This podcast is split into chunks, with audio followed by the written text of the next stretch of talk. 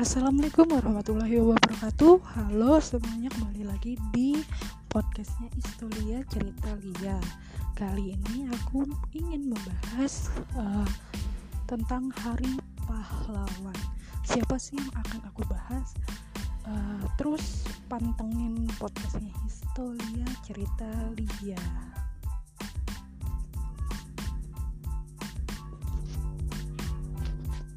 Nah, aku ingin bercerita seputaran tanggal 10 November 1945. Jadi setelah dua bulan uh, dibacakan teks proklamasi kemerdekaan tanggal 17 Agustus 1945, ternyata tidak uh, Indonesia itu tidak langsung terbebas gitu dari yang namanya penjajah. Justru setelah uh, pembacaan teks proklamasi kemerdekaan itu me, para uh, prajurit uh, Belanda ini tuh datang lagi ke Indonesia.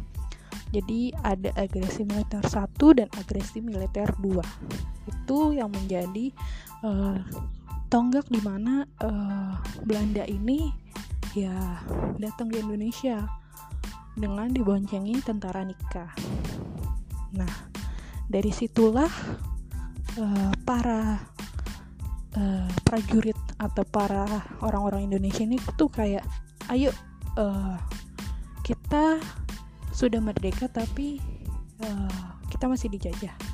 Tidak boleh berleha-leha lah intinya ya jadi dari situ uh, banyak peristiwa-peristiwa pasca kemerdekaan yang memang uh, dituntut atau memang diharuskan untuk mengusir yang namanya penjajah ini.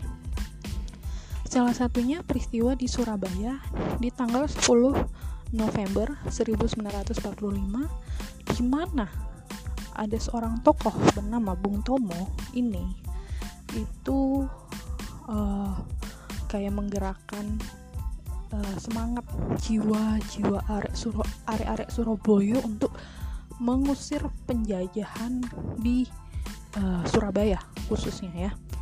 Uh, karena memang uh, peristiwa Surabaya ini sangat terkenal sekali dan di mana banyak pahlawan-pahlawan uh, yang gugur di peristiwa uh, tanggal 10 November. Dan dari situlah awal mulanya ditetapkan tanggal 10 November atau di Surabaya itu disebutnya kota pahlawan. Nah, dari situ menjadi tonggak ukur untuk kalau oh Indonesia ternyata sudah merdeka. Kenapa Belanda itu masih uh, menduduki Indonesia gitu. Jadi mata dunia tuh biar tahu kalau Indonesia tuh sudah uh, merdeka gitu dan bukan uh, lagi menjadi sebuah negara jajahannya Belanda. Jadi dari situlah uh, bukan hanya peristiwa tanggal 10 November saja yang terjadi, tapi ada peristiwa-peristiwa lain bahkan setelah tahun 50-an itu ada peristiwa yang namanya uh, perebutan Irian Barat. Mungkin nanti akan aku bahas di podcast berikutnya. Jadi kita uh, lanjut ke tokoh. Siapa sih sebenarnya Bung Tomo ini?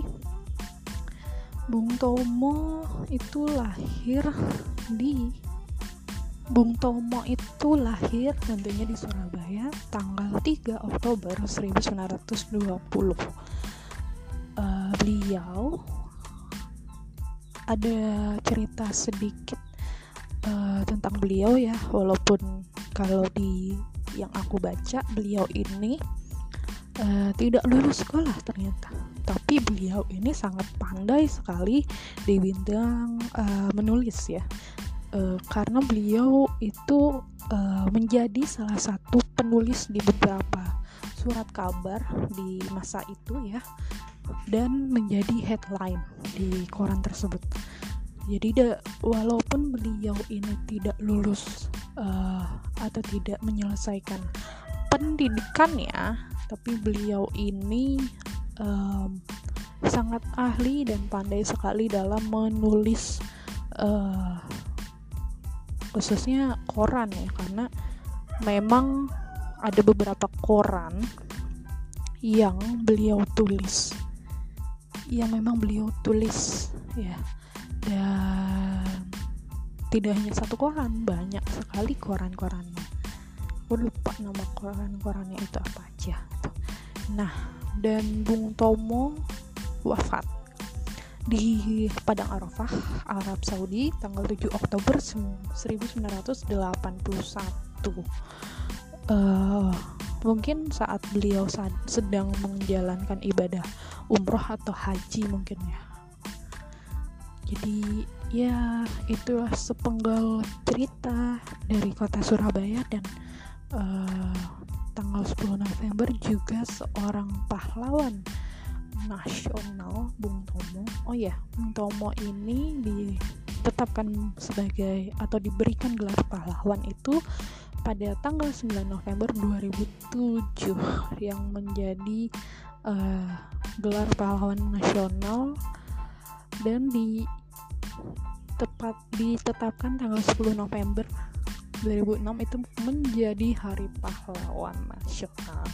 Dari situlah muncul yang nama namanya kita memperingati hari pahlawan. Oke okay? segitu saja mungkin podcast Sistolia kali ini. Uh, mohon maaf jika ada kekurangan. Terima kasih yang sudah mendengarkan. Wassalamualaikum warahmatullahi wabarakatuh